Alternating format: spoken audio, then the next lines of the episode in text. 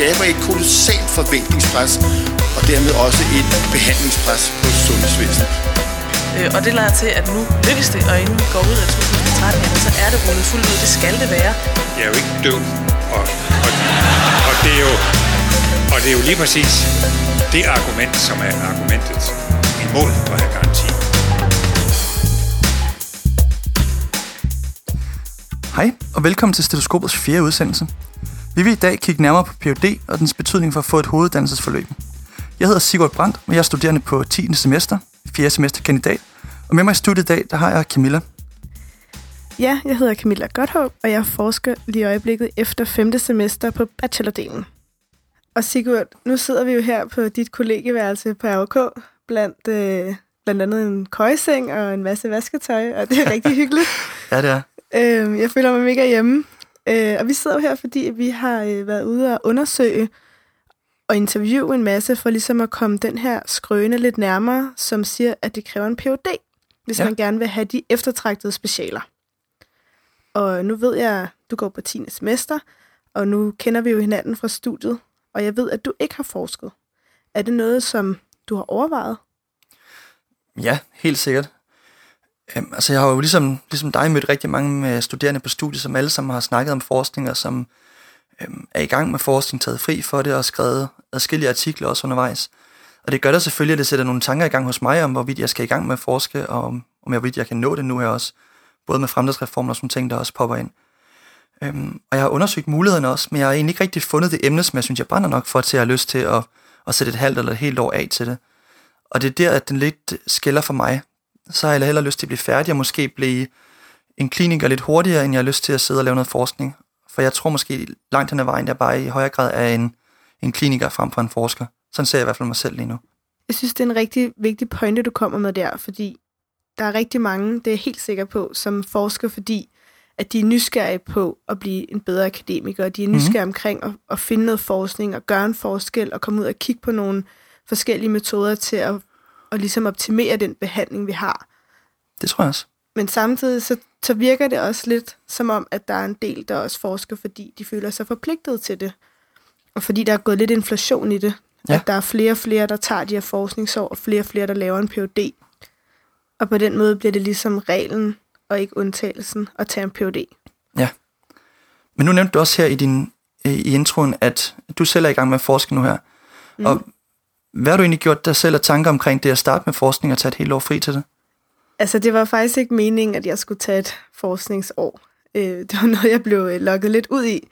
Men jeg tror, at da tilbuddet ligesom meldte sig, der var en af de overvejelser, jeg gjorde mig, at i fremadrettet bliver det rigtig svært at tage et forskningsår, netop på grund af fremdriftsreformen og så videre. Og derudover så er det rigtig svært, synes jeg, at vide, om man er klinikeren eller forskeren øhm, ja. før man har prøvet begge dele. Og jeg ved, at i løbet af studiet har man jo en masse klinik. Nu har jeg ikke selv været i klinik endnu. Øhm, men det er ikke så meget forskningserfaring, man får sig i løbet af medicinstudiet. Så jeg tænkte ligesom, at hvis jeg skulle have den her erfaring, og også for at blive en, en dygtigere læge, for at mm. kunne ligesom kigge på noget forskning, og finde ud af, hvordan kan jeg bruge den her viden, hvordan kan jeg bruge de her resultater, implementere dem implementere dem, eller på anden måde dygtiggøre mig inden for et fag. Hvordan kan jeg bruge al den her forskning til noget? Fordi der ja. bliver lavet så meget forskning, og det er så vigtigt, at man kan bruge den til noget. Okay. Ellers ville det jo være ligegyldigt. Det er rigtigt. Det er fuldstændig rigtigt. Og nu når du står sådan næsten hele året efter, og kan kigge tilbage på den forskning, du har lavet, har du været glad for, at du har taget den beslutning så? Jeg har været, jeg har været rigtig glad for, at jeg tog den her beslutning. Det har været, øh, det har været rigtig hårdt. Jeg synes, det har været hårdere end at være studerende, og det forpligter rigtig meget. Også over for, for ens kollegaer, når man tager et forskningsår. Men jeg vil sige, at rigtig mange af de erfaringer, jeg har fået mig med i bagagen, det kan jeg, jeg kan ikke se, hvordan jeg ellers skulle have opnået de erfaringer i løbet af medicinstudiet. Super interessant. Har du gjort dig tanker om måske at lave en PhD fremadrettet, når du er færdig med studiet? Jeg har da tænkt over det. Jeg har ikke, jeg har ikke hverken, jeg vil hverken afvise det, eller sige, at jeg skal have en Ph.D. Det tror jeg lidt bliver op til fremtiden at vise. Okay. Der er også lang tid nu. Det er der. Men øh, Sigurd, vi skal jo lidt nærmere det her spørgsmål omkring, hvorvidt det kræver PhD'er eller forfatterskaber at få de eftertragtede specialer. Enig. Og øh, i den forbindelse, der har vi jo været at lave nogle forskellige interviews. Og en af dem, som vi var ude at interviewe, det var Tobias Lyngeår, som har lavet en masse karakteristikker, som jeg synes er rigtig interessante, og som vi lige skal starte med at kigge lidt nærmere på. Og Tobias Lynger er blandt andet i gang med at skrive en Ph.D. på Nordsjællands Hospital, og er udover det også en del af øh, yngre anestesiologer, som en del af bestyrelsen. Og han sidder i den her forbindelse og kigger på, hvad det kræver at komme ind for det anestesiologiske speciale. Og som du siger, Camilla, han har skrevet de her karakteristikker, hvor han kigger konkret på, hvem der søger de her speciale, hvem der har en Ph.D., hvem der har førsteforfatterskaber og lignende, og hvem af de her personer, der rent faktisk får en ansættelse i, uh, i den her hovedansættelsesstilling. Ja, og øh, jeg synes, vi skal prøve at høre, hvordan han selv fremlægger de her tal. Det er ikke lige så ofte, at ansøgeren har en PhD, som man ellers går tror. Øh, det er over de sidste par år, er det maks 25 procent af ansøgerne, der egentlig har en PhD, når de søger om stilling. Øh, og det gælder i øst, men det er faktisk også lidt lavere, når man kigger i, i nord og i syd. Øh, hvis man så går skridtet videre og kigger på øh, forfatterskaber, som jo er en del af akademikerrollen, der er også andre ting i det, end bare det her med at lave forfatterskaber, men det er den, der er lettest at kvantificere for os, når vi laver statistik. Der er det sådan, at det faktisk er, øh, jamen der er øh, et sted mellem, et sted mellem ja, nogle, nogle år er det desværre alle, der har en, et førstforfatterskab, men op til 20 procent kan nogle gange komme øh, til en ansættelsessamtale og på, blive tilbudt en stilling, på trods af, at de ikke har lavet et førstforfatterskab. Så det er ikke sådan, at det hedder, at man skal. Det er dog sådan, at man kan sige, i akademikerrollen, som øh, vægtes højt inden for anestesi, så det er jo klart, at dem, der har lavet noget forskning, står bedre. Så skal man have kvalificeret sig på nogle andre områder. Hvis vi kort skal opsummere de her tal, så siger han, at mellem 80 og 100 procent af dem, som kommer til ansættelsessamtale i anestesi, de har et første forfatterskab. Og det er jo umiddelbart ret mange.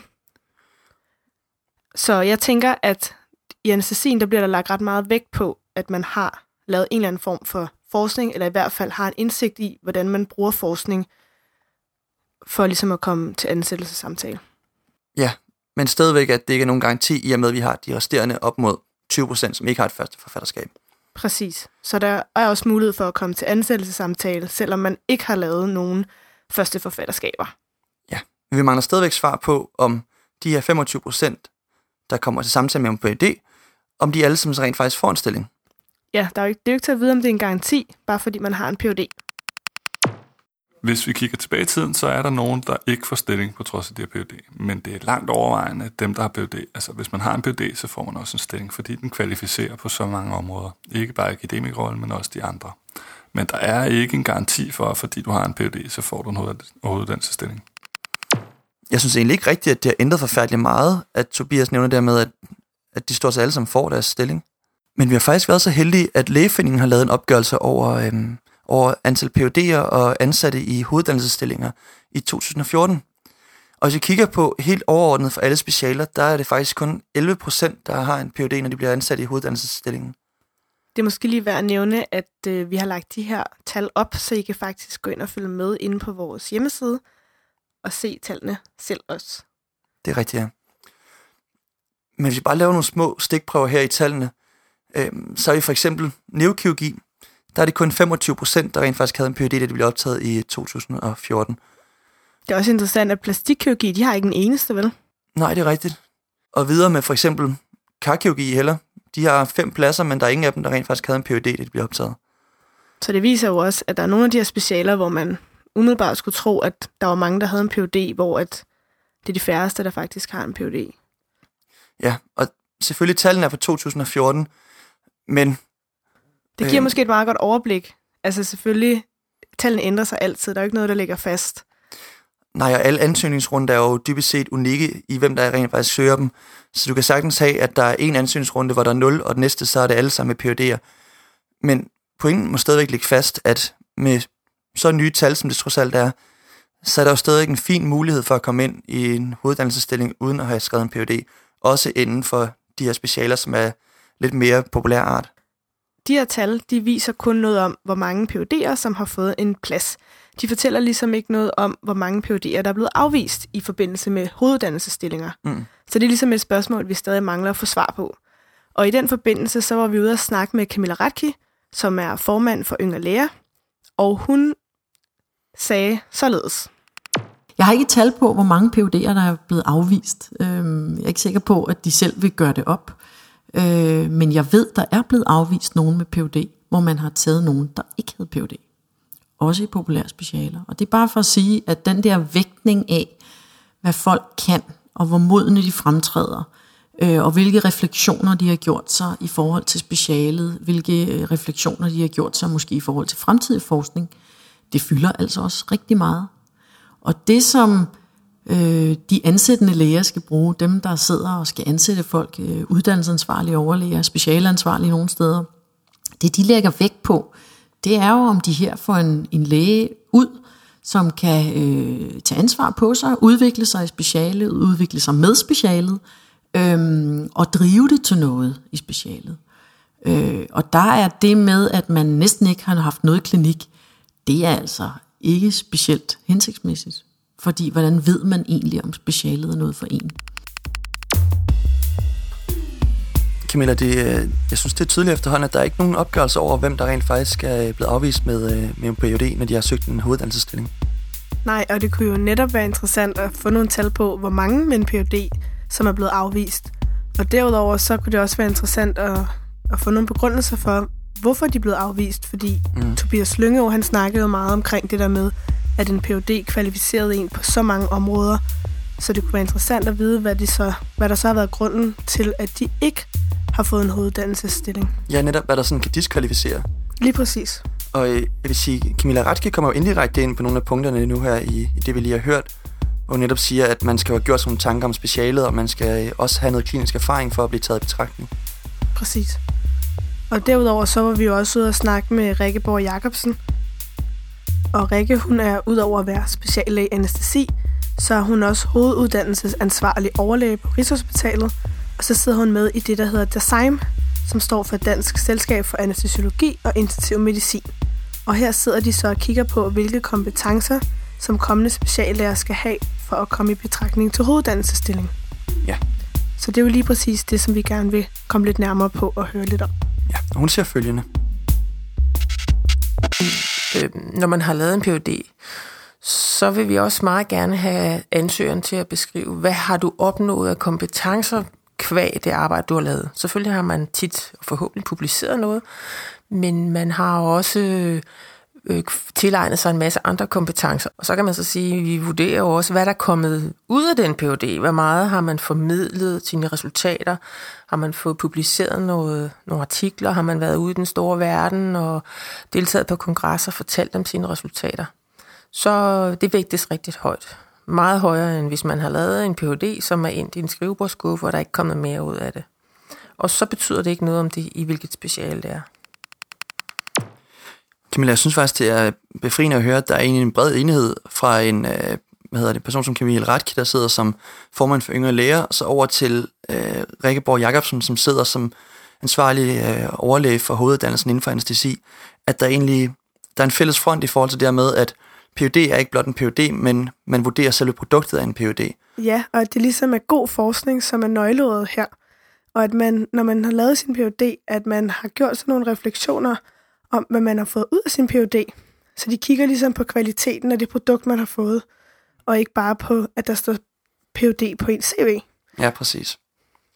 Og derudover så tror jeg også, at nu når man reflekterer over, hvad man har brugt sin Ph.D. til, så skal man også kunne reflektere over, hvad man kan bruge den til fremadrettet. Det tror jeg er rigtig vigtigt. Mm, ja, netop, hvad, hvad den giver en af kompetencer i forhold til ens fremtidige job i den, på den afdeling og i det speciale, som man gerne vil være en del af. Helt sikkert. Også altså generelt, hvis man kigger igen tilbage på de tal, vi havde fra, øh, fra lægeforeningen, hvor de siger, at i 2014, der var det de her 11 procent af alle dem, der fik en hoveduddannelsesstilling, som havde en Ph.D. Det fortæller os jo også samtidig, at det er jo ikke på nogen måde nødvendigt at have en Ph.D. for at kunne få en speciale plads. Det må vi jo kunne slå fast nu her. Lige præcis. At det er en samlet vurdering. Mm. Og jeg, da vi var ude og, og interviewe Camilla, så snakkede vi også om, at det er, en, det er den der samlede vurdering, og så nævnte hun, at det er alle syv lægeroller, som vurderes. Og i den forbindelse, så nytter det jo ikke noget, at man kun har kvalificeret sig inden for fem af de syv lægeroller, eller at man ikke har gjort sig nogle tanker omkring de andre lægeroller, men at man har brugt al sin energi på at kvalificere sig inden for akademikerlægerollen. Og øh, hun snakker faktisk rigtig godt om det, så jeg synes lige, vi skal høre, hvad hun, hvad hun, præcis hvad hun sagde. Hvis man nu som yngre læge har både en plan A og en plan B, og måske også en plan C, som er nogle eftertragtede specialer, kan I så råde folk til måske at lave noget andet forskning, lave en, en artikel, hvor de kan blive første forfatter eller noget andet, for ligesom at stille dem i et bedre lys? Er det noget, som man, man råder folk til? Altså vi råder ikke folk til at gå i en bestemt retning. Vi øh, oplyser folk om, hvordan man øh, ser på den hele læge i videreuddannelsen, og hvordan man jo, når man skal søge hoveduddannelsesforløb, øh, skal øh, bygge sin ansøgning lidt op efter de syv lægeroller og lægge vægt på, at man kan kvalificere sig på alle syv lægeroller. Øh, ja, man behøver ikke lave en PhD, man kan også bare være med på en artikel, hvis man har lyst til det. Men man kunne faktisk også have engageret sig på andre måder. Øh, man kunne også have været med læger uden grænser, man kunne også have gjort alt muligt andet. Det er ikke for at sige, at folk skal rejse ud. Det er bare for at sige, at der er andre måder at kvalificere sig på, som man ikke skal glemme. Man kan rent faktisk også gå ind i fagpolitik øhm, og, og, og kvalificere sig, fordi man lærer jo rigtig meget om samarbejde og, og organisation. Øh, og det er jo også nogle af rollerne. Øhm, så, så man kan sige, at, at vi peger ikke på nogle specifikke ting. Øh, men vi siger, at der er nogle forskellige roller øh, hos lægen, som, som vægtes og vurderes, når man øh, søger ind i de forskellige specialer. Og de forskellige specialer vægter og vurderer dem også forskelligt. Øh, og der er ingen tvivl om, at det, der fylder rigtig meget i mange specialer, det er jo selvfølgelig klinisk erfaring, og så er det selvfølgelig den akademiske del af det, som, som typisk bliver lige PhD. Øh, men det behøver det altså ikke være. Jeg synes, det er et rigtig interessant og godt klip det her, fordi at Camilla, hun kommer ind på så mange gode pointer. Hun kommer ind på alle de måder, hvor man kan kvalificere sig inden for de syv lægeroller på. Mm. Og derudover så kommer hun også, altså noget af det, jeg tror, der er rigtig vigtigt, som hun også nævner, det er, at man skal simpelthen gøre sig klar, hvilket speciale man gerne vil have, fordi det er så forskelligt fra speciale til speciale og fra afdeling til afdeling, hvad der bliver vægtet højst. Mm. Og så nævner hun, at det ofte er akademikeren og den medicinske ekspert, som bliver vægtet højst. Ja. Så man kan så også sige, at det at have en PhD, det giver jo så en kæmpe fordel inden for akademikerrollen, som bliver vægtet højt. Ja, så Men, frem at den er blevet produceret, og man har fået lavet nogle gode, nogle gode resultater ud af den. Lige præcis. Men udover det, så snakkede vi også med hende omkring, hvordan man, hvis man ikke havde lyst til at lave en PhD, og hvis man ikke havde lyst til at forske, hvordan kan man så opkvalificere sig inden for akademikerrollen? Og der nævnte hun, at det var lige så vigtigt, at man kunne tage noget af den forskning, som allerede er blevet lavet, tage de forskningsresultater, man kan finde, og så ligesom få noget ud af det. Mm. At man kan bruge den forskning, som allerede er lavet. Jeg var i stand til at implementere de resultater, der findes, og prøve på at opdatere sine øh, behandlingsregimer, og øh, ja, generelt holde lille opdag- eller afdelingen opdateret omkring, hvad der sker ude i verden på forskningsfronten. Men Camilla, inden vi går videre, skal lige nævnes. Du har fået din stemme tilbage igen.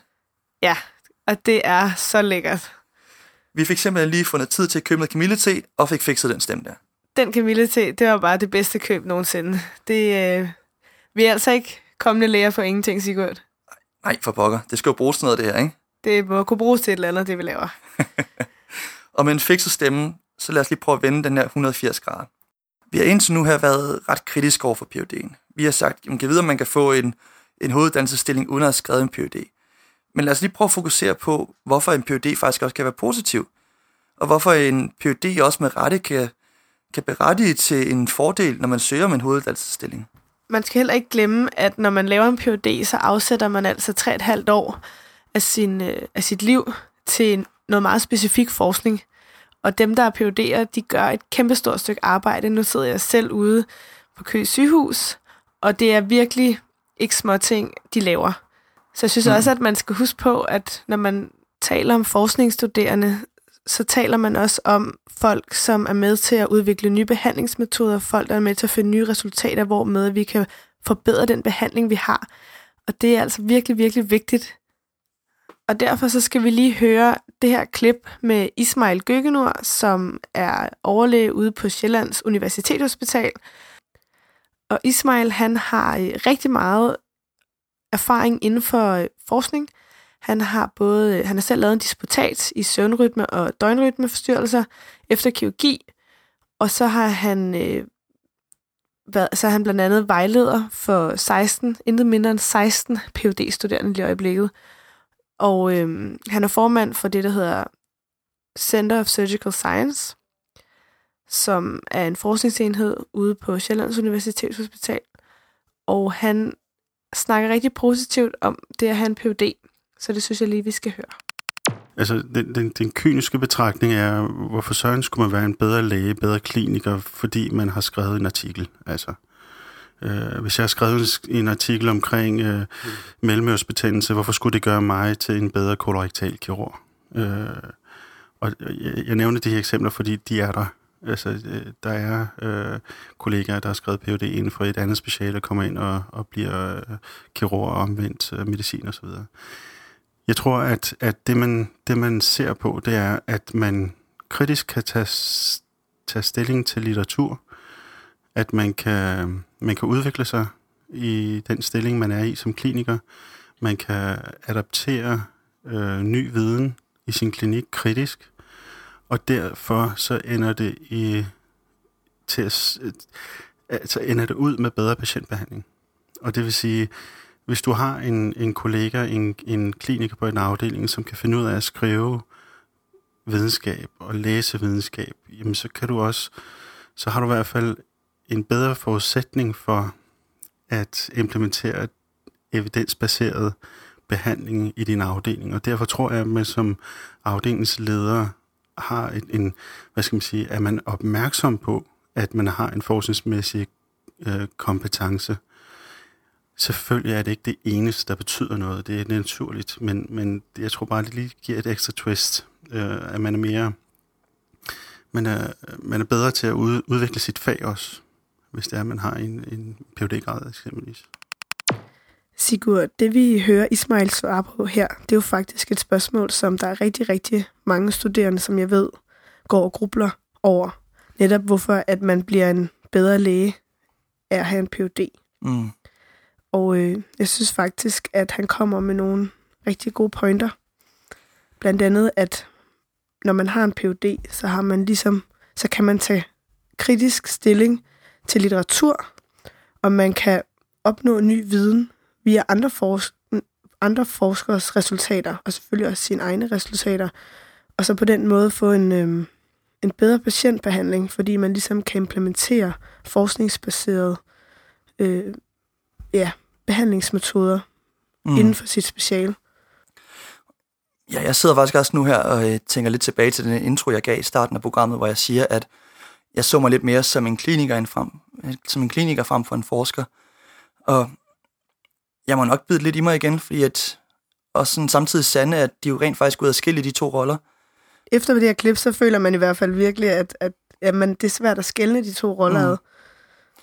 Ja, fordi som kliniker går du rundt på en afdeling og skal tage en masse beslutninger, og du skal lave en masse behandlingsplaner for patienterne. Men alle de planer, de er jo rent faktisk baseret på evidensbaseret forskning. Og det kommer forskeren jo ind og, øh, og bestemmer dybest set, hvad klinikeren kan gøre. Lige nøjagtigt. Og øhm, ja, jeg tror virkelig, det er, når man kigger fremad, så, øh, så betyder det sindssygt meget, at man, at man kan rykke sig inden for sit speciale, at man kan løfte sit speciale. Mm. Og der er man altså bare nødt til, hvis man skal løfte, så er man nødt til at, at holde sig opdateret forskningsmæssigt på mm. en afdeling. Og det er jo en sindssygt god måde at holde sig opdateret ved at have nogen, som bare brænder for det, som har lavet en Ph.D., eller som på anden måde brænder for forskning. Fordi så bliver det bare en naturlig del af ens øh, af ens afdeling eller ens mm. dagligdag. Lige præcis. Så jeg, jeg er også overbevist efter det her klip, at, at jeg godt forstår, hvorfor en PhD virkelig rykker, når man, mm. øh, når man søger ind i et special. Ja, hvorfor den giver en berettiget fordel, ja. Lige præcis. Øhm, og så, jeg var ude sammen med Ulrik her og interviewe Ismail for noget tid siden. Og øh, Ulrik han er også en af redaktørerne her på Stetoskopet som øh, lige nu befinder sig på den anden side af, af jorden. Men øhm, han, da vi var ude, der, der snakkede vi også med Ismail omkring det, at når man ligesom har taget, de kalder det selv et forskningskørekort, at når man ligesom har en PhD, når man har lavet en del forskning, så er der mange, som bruger det til at komme ind i et speciale, fordi de mener, at det ligesom er nødvendigt, hvis man gerne vil have det eftertragtet speciale. Og det er jo blandt andet det, vi laver den her podcast om. Vi prøver at komme lidt nærmere mm. ind på det her. Øh, men der er i hvert fald mange, der stadigvæk gør det, fordi de mener, at det giver en kæmpe fordel. Ja. Og øhm, der, snak, der stillede han også et spørgsmål omkring, øhm, hvad folk så bruger det til bagefter. Ja. Fordi der er jo sikkert mange, som laver en PhD, og så ikke bruger det bagefter. Og Ja, det stiller Ismail så kritisk over for jer. det gjorde han nemlig. Og øh, hans kommentar, den kommer her. i forhold til, at du kalder det et kørekort, øh, et forskningskørekort at tage en Ph.D., men man hører også øh, meget til, at der er en stigning af læge mm. som tager det med henblik på at få en klinisk hoveduddannelse, mm. hvorefter de måske lader kørekortet ligge på hylden, Ja. og ikke får kørt rundt øh, og brugt det til noget. Ja. Hvad Men- tænker du om den? Det, er- det synes jeg er drønærgerligt, fordi det er ligesom i, imod hele hensigten, kan man sige. Den personlige ambi- ambition har jeg fuld forståelse for. Og, og det, jeg kan sagtens, sagtens sætte, sætte mig ind i, at man ligesom siger, okay, nu klemmer jeg ballerne sammen, og så får jeg en, og håber jeg på, eller øh, dumper ned i en PhD, som jeg så får ekspederet, og så, så kommer den på hylden, øh, og så, så producerer jeg ikke noget videnskab derefter den synes jeg er ærgerlig, og det, det ansvar synes jeg skal være delt imellem vejleder og phd studerende Jeg synes, det er, jeg synes, det er en del af processen, der er gået galt, hvis det er, at man som færdig PhD ikke er blevet tændt. At man ikke er kommet derhen, hvor det er, at man ligesom er fanget af videnskaben og fanget af processen, så man har lyst til at skabe, lidt, øh, ska- skabe videnskab. Ja. Og der, der, der synes jeg, at det er fornemt at ligesom sige, jamen, vi har nogle glupske øh, læger, øh, som er karrierefixerede, som ikke øh, vil øh, forskningen, men så vil karrieren og laver en, en pligt Ph.D. og så går videre. Jeg synes lige så meget, at man skal også rette blikket imod forskningsmiljøerne, og så ligesom sige, okay, her er der faktisk også et ansvar for, for vejleders side og forskningsmiljøets side. Jeg siger ikke, at man skal blive i det samme miljø, men man bør kunne i løbet af de tre år kunne tænde så meget, at man har lyst til at producere videnskab selv, når der er, man øh, går fra.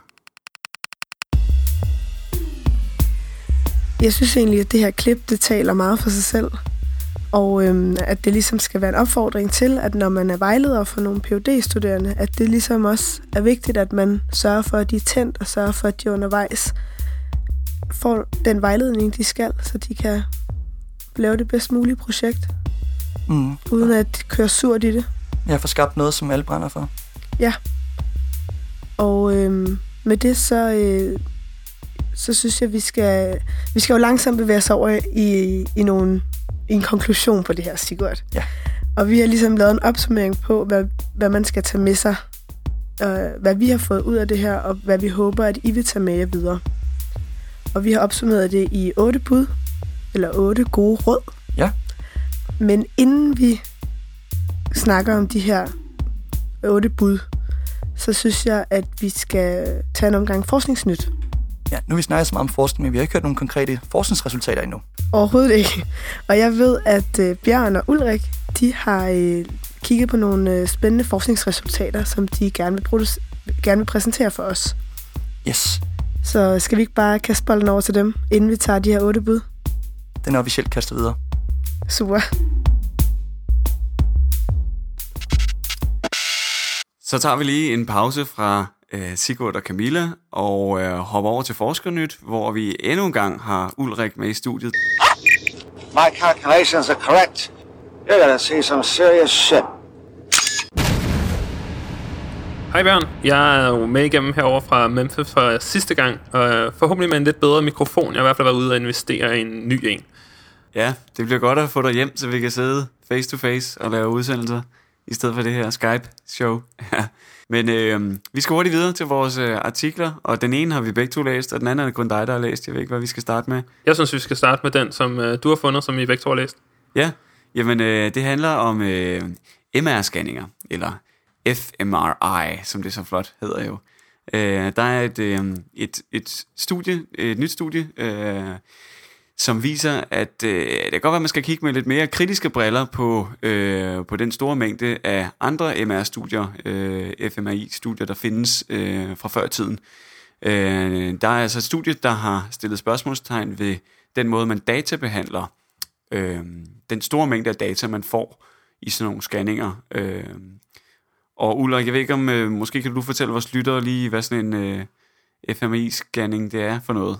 Ja, de fleste af vores lyttere, de kender jo nok til øh, det, som man kan kalde en strukturel MR-scanning, hvor man øh, tager nogle billeder af hjernen i nogle forskellige snit, og så kan man på en computer sidde og scrolle med sin mus og kigge på de forskellige strukturer i hjernen, og blandt andet se, hvor stor en hjerne man har, øh, men også om der gemmer sig et eller andet derinde, som øh, ikke, behø- ikke skulle være her. Det kunne være en syste, eller en tumor, eller en eller anden blokade af de væsker, som der flyder rundt ind i hjernen. Men så er der en anden mulighed øh, for at lave MR-scanninger. Det er de her funktionelle MR-scanninger, hvor man kan sige, at i stedet for at tage et billede, så tager man en video og måler på, hvor meget blodgennemstrømning, der kommer til de forskellige hjernehalvdele. Og det er netop de øh, studier, altså de her studier af blodgennemstrømning i hjernen, som øh, studiet, vi kigger på i dag, har kigget efter i sømne. Ja, øh, studiet her, det kommer fra... Øh, det kommer fra Proceedings of the National Academy of Sciences of the United States of America, og øh, det er altså et studie, der har sat sig for at validere den databehandling, man laver af funktionelle MR-scanninger. Øh, og det er sådan et ret teknisk emne, og vi har prøvet at læse den her artikel øh, igennem, men øh, der er en masse tekniske termer, der kan være lidt svære at forstå, men vi håber, vi får budskabet igennem til jer. Øh, normalt i videnskabelige studier, så har man det jo sådan, at man forventer, at der vil være nogle falske positive, Øhm, og man plejer at have den her p-værdi på de famøse øh, 0,05, hvor man så forventer, at 1 ud af 20 studier vil, vil give en falsk positiv. Øh, når man laver de her MR-scanninger, så har man jo bare enorme datamængder, og det betyder også, at der vil være en masse falske positive, øh, når det er, man sammenligner øh, en MR-scanning med en anden MR-scanning. Øh, og øh, på, det, på det helt øh, lave plan, der det, sammenligner man altså sådan nogle små, nærmest ligesom pixels på en computerskærm, men øh, i, i, i nærmere scanning, der hedder det altså voxels. Øh, og dem sammenligner man, og så prøver man at finde nogle grupperinger af de her øh, voxels, som adskiller sig scanningerne imellem. Øh, og det er netop de her grupperinger, øh, altså signifikante grupperinger, som den her artikel stiller spørgsmålstegn ved. De har altså fundet, at, at ved, ved sammenligninger af MR-scanninger, der kan de traditionelle tre typer af databehandling, man har, de kan give øh, falsk positiv helt op til 70% af gangene. Øh, og det må jo siges at, at være lidt mere, end hvad, hvad man normalt betragter som værende god videnskab. Bjørn, jeg er jo helt enig med dig i, at jeg, jeg synes, det er et, et meget avanceret studie, og jeg vil bestemt ikke uh, råde folk til at gå ind og læse det igennem i detaljen, medmindre de drømmer om at blive enten radiologer eller neurologer, men dog, så synes jeg, det er netop et rigtig interessant fund, og det har fået virkelig meget øh, sådan airtime i det, pressen, øh, fordi at de har stillet spørgsmålstegn ved de 40.000 studier, som er blevet udgivet øh, med den her øh, metodik inden for de sidste 15 år. Øh, og det er jo alle mulige typer studier, som kigger på blandt andet sådan noget som ludomani og depression og alle mulige funktionelle ting, der foregår oppe i, knollen på folk. Og dem kan man så sige, hvor mange af dem kan vi øh, stole på nu?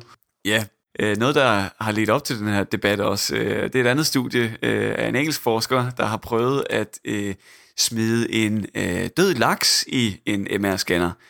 Øh, og så kørte de ellers den samme protokol, som de gjorde til, til, til et andet forsøg, hvor de lå den her døde laks øh, først øh, tage en scanner i, i, øh, i hvile, og så, øh, så tog nogle scanninger, hvor de viste øh, den her døde laks nogle billeder af, af mennesker i forskellige sociale interaktioner, og så bagefter bad øh, laksen om at, at, at svare på, hvad, hvad den mente, der var, der var hensigten med de her sociale interaktioner. Og der kunne de altså godt se en forskel øh, fra, øh, fra når laksen ikke så billederne, til når laksen så billederne. Og Ja, okay, men hvis man kan finde, øh, finde forskel i døde fisk, så, øh, så kan man jo nok finde forskel de fleste steder.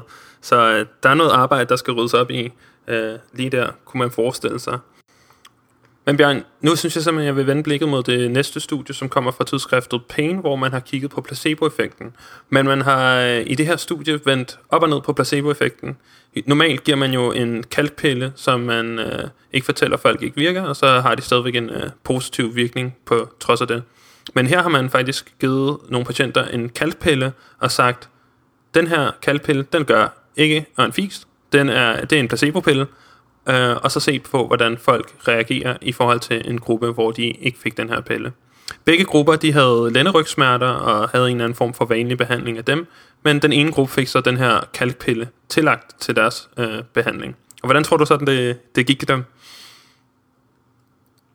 Ja, men øh, nu kan jeg jo mærke, at du lægger op til et trickspørgsmål, så øh, jeg vil da gætte på, at den kalkpille, den gjorde noget godt for dem alligevel, selvom at de, de vidste, at den ikke gjorde det.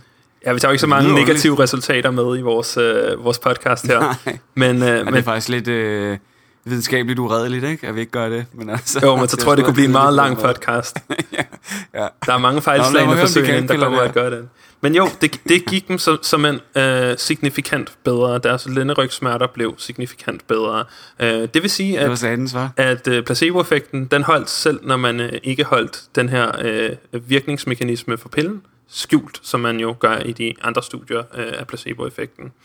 Så øh, konklusionen på studiet her, det er simpelthen, at øh, man kan godt sige til sine patienter, at nu får du en kalkpille, eller en tiktak, eller hvad man nu kan finde på, og så kunne man måske forestille sig, at de alligevel får en lindring af de her øh, subjektive oplevelser og smerter. Det lyder som noget, der skal laves et par flere studier på, før at jeg vil, vil udbrede det til de danske sygehuse. Men, øh, Helt sikkert. TikTok til alle, eller hvad, hvad mener du? Jeg, jeg mener, at man øh, skal prøve at øh, genskabe det her forsøg på en anden øh, et lignende setup, men med nogle nye patienter, og måske med en anden, øh, et andet outcome, altså ikke smerter, men øh, depression ja, ja. eller Parkinson-sygdom, hvor man har set øh, mm placeboeffekt tidligere og se, om man kan genfinde fænomenet øh, i de grupper. Øh, og hvis man på den måde kan reproducere og validere de her fund, så kommer der jo begynde at være noget om snakken. Men, øh, men indtil da, der må vi øh, blot vente i spænding på at se, hvad forskerne her og andre forskere finder ud af. Det gør vi så. Yes, men øh, indtil da, så kan man jo gå ind og kigge på vores hjemmeside, hvor Forskernyt lægger deres artikler op. Og jeg lægger links op til alle de artikler, vi diskuterer her i æderen, og man kan gå tilbage og høre øh, gamle programmer, og det kan man på stetoskopet.nu. Hvis man skal vælge en artikel at læse fra den her udsendelse her, så skal det være den med den døde laks der, ikke? Den er faktisk god, for den anden artikel der med, med MR-scanninger, den er sgu, den er sgu hård at komme igennem, jo. ikke? Det kommer lidt an på, om man er, om man er nørdet, eller om man er mere til underholdning. Og hvis man er mere til underholdning, ja, så er det nok den døde laks. Det er godt. Jamen, øh, vi vender tilbage til, øh, til Camilla og Sigurd. Tak for den gang, ja.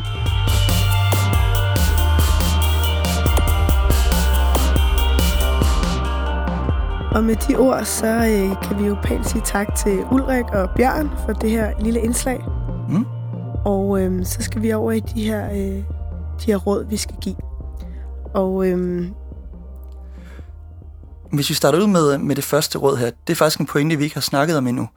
Men det er det, at Rikke, hun nævnte for os i, øh, i interviewet, at det betød faktisk ikke noget, om man havde lavet en PhD inden for det specifikke felt, eller om, øhm, om man havde lavet det inden for noget helt anderledes, når man skulle søge ind for, øh, for anestesi. Og det gør faktisk også samtidig, at vi kan sige, at når man står med femårsreglen, og man skal overveje, hvilket speciale man godt kunne tænke sig, så har man rent faktisk en mulighed for at sætte hele femårsreglen på pause, lave en PhD, som man brænder for inden for et givet felt, man nu har fundet, og så kan man gå og bruge de her tre år til at overveje, hvad man egentlig godt kunne tænke sig, samtidig med, at man laver sin PhD. Vi kan jo selvfølgelig ikke sige, om hvis man gerne vil være karkirurg eller hjertekirurg på ride, at det så er de samme regler, der gælder. Men i hvert fald ved vi inden for anestesi, og Ismail han nævnte også, at der er de her eksempler på folk, som har laver en PhD i en, et speciale eller inden for et felt, og som bagefter søger en hoveduddannelsesstilling i et andet speciale. Mm. Så det er jo noget, der samtidig... Altså det, man får de samme kompetencer, uanset hvilket speciale man vælger at lave en PhD indenfor. Lige præcis. Og det næste punkt, vi har valgt at, at sætte på dagsordenen her, det er, at man skal samtidig også droppe PhD'en, hvis det ikke er noget, man brænder for. Ja, lad være med at lave en PhD, hvis, for det er, det er altså tre et halvt år med noget meget specifik forskning. Mm. Så, så vælg et felt, som du synes er interessant, og derudover så, så vælg kun at fordybe dig i så lang tid, hvis du virkelig brænder for det. Præcis, fordi produktet det vil blive vurderet bagefter. Det er ikke blot noget, man skriver på sit CV, og så er det overstået. Nej, og så også for ens egen skyld. Det er altså virkelig surt at sidde efter et, et halvt års tid og bare have en bitter fornemmelse over, at man, at man nu har bevæget sig ud i så stort et projekt, hvis man ikke kan lide det. Hvis man ikke kan lide at kigge på forskning, og hvis man ikke mm. kan lide at engagere sig i noget meget specifikt. Lige præcis. Og det leder og, faktisk videre til, til den næste, som er punkt 3. Ja, tredje råd til jer derude, det er, at, øh, at akademikerrollen, den kan altså opfyldes med andres forskning.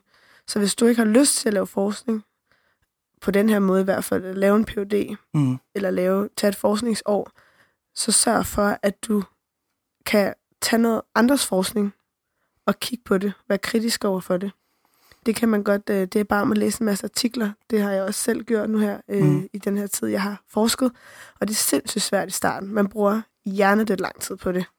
Men når man så øh, kan kigge på en artikel bagefter og sige, de har slet ikke, der er mange, der er alle de her punkter, som de ikke har opfyldt, eller de har, de har slet ikke haft nok patienter igennem til at kunne konkludere noget. Det er så fedt at sidde med en fornemmelse af bagefter, at man kan være kritisk over for forskning. Mm. Og det, som ja, akademikerrollen skal kunne, det er jo netop, at den skal kunne inkludere forskning for at forbedre patientbehandling. Og derfor så giver det også ret god mening, at man kan bruge den forskning, der er til stede. Og hvis du er i stand til at implementere den i din afdeling, så kan du også opfylde akademikerrollen. Yes, og også være, at man kan sige, at vi skal ikke implementere det her, fordi at forskning har vist, at, at den behandling, vi har i forvejen, faktisk er bedre eller billigere. Mm. Øh, eller begge dele helst, selvfølgelig. øhm, ja. Og punkt nummer fire, det er omkring selve ansøgningsrunden. Og ansøgningsrunder er jo forskellige fra gang til gang. Og nogle gange kan du have, at alle, der søger, de har en PhD. Andre gange, så er der måske ingen af dem, der søger det speciale, du ønsker, som har en PhD. Og det er ikke rigtig noget, man som sådan kan forudse. Det er bare sådan, spillets regler er. Og øhm, det betyder at sagens også, at du kan komme ind uden en PhD, og du kan blive afvist, fordi alle de andre har en PhD. Ja, og at man skal huske på, at man kan jo godt søge flere gange, så det kan godt være, at du er uheldig en enkelt gang, at ikke komme ind, fordi at feltet bare er så stærkt, og så kan du søge anden gang og, og komme ind, og måske på den måde ligesom mm. også undgå, at man skal tage en, nødvendigvis tage en PhD. Lige præcis. Og det leder faktisk videre til, til punkt 5, som også hedder, at øhm, bred din søgning ud. Vær klar til at flytte efter en stilling, hvis du rent faktisk ønsker et speciale nok. Og der er flere eksempler på, at der har været ledige øh, specialestillinger i for eksempel Region, Region Nord, hvor der simpelthen ikke er nogen, der har søgt dem. Et eksempel her, det er for eksempel øh, kardiologi og øh, også anestesi faktisk, hvor der har været ledige stillinger. Og det sjette punkt, det lyder så, at man skal have en plan A og en plan B, og måske også flere. Og det var faktisk Camilla Ratki, som nævnte det, da vi var ude og snakke med hende. Mm. At man skal være parat til at om, kunne omstille sig, og man skal også have tænkt lidt over, hvad, hvad, for en, altså, hvad for en hverdag vil jeg gerne have? Hvad for nogle specialer kan passe med den med det liv, jeg gerne vil leve. Mm. Og simpelthen have øjne og ører åbne over for måske et andet speciale, end det, man ellers havde gået og tænkt, man skulle have fra første dag på studiet. At man virkelig skal, skal have åbne, åbne ører og øjne. Ja, der kan være mange specialer, som rent faktisk skal passe til en, ja. Lige præcis. Og punkt 7. Man skal gøre sig klart, hvad, øh, hvad de forskellige specialer, de fokuserer på. At når man har fundet et speciale, man tænker, der er interessant, så prøv at lave noget research, finde ud af, hvad, øh, hvad de synes, der er vigtigt, og så målrette din, øh, dine kompetencer efter det. Det er super vigtigt, at man ved, hvilke lægeroller, der, der vejer mest inden for det speciale, man gerne vil have, så man både kan opnå nogle kompetencer inden for det speciale, men også så man på den måde måske kan finde ud af, om det er det rigtige speciale for en. Mm, lige præcis. Og øhm, ja, der er det forskellige fra afdeling til afdeling, og fra speciale til speciale. Så måske også have en, en vejledende samtale med nogen, som ved, lige præcis, hvad der er vigtigt inden for det speciale, man ønsker. Mm. Så kommer vi til det sidste punkt. Det gør vi. Og det, som er rigtig fint at tænke på, når man skal søge en hoveduddannelsesstilling, det er, at det er en jobsamtale, som, som alt andet er. Når du har søgt et studiejob undervejs, eller et andet job, som måske ikke har så meget med medicin at gøre, der skal man jo også gøre sig klart, jamen, den virksomhed, man ønsker at komme ind for, hvad er det, de ønsker af kompetencer, og hvordan kan du kontribuere til det her øh, arbejdsmiljø med dine kompetencer og det, du ønsker at, at udvikle dig med. Og hvorfor, hvorfor er det lige præcis dig, de skal vælge? Mm. Altså, frem for alle de andre, der også søger den her, det her job. Mm. Altså bare tænk på, at det kan godt være, at vi tænker som lærer, at vi kommer ud på den anden side af studiet, vi har automatisk en KPU-stilling, og, sådan, og det kan måske ved første øjekast virke som om, at det er nemt for os lærer at finde et arbejde. Og derfor kommer vi automatisk til at tænke, jamen, så kan vi også snilt i godseøjne få en specialestilling. Men det er en jobsamtale ligesom alle andre, og det skal man bare huske.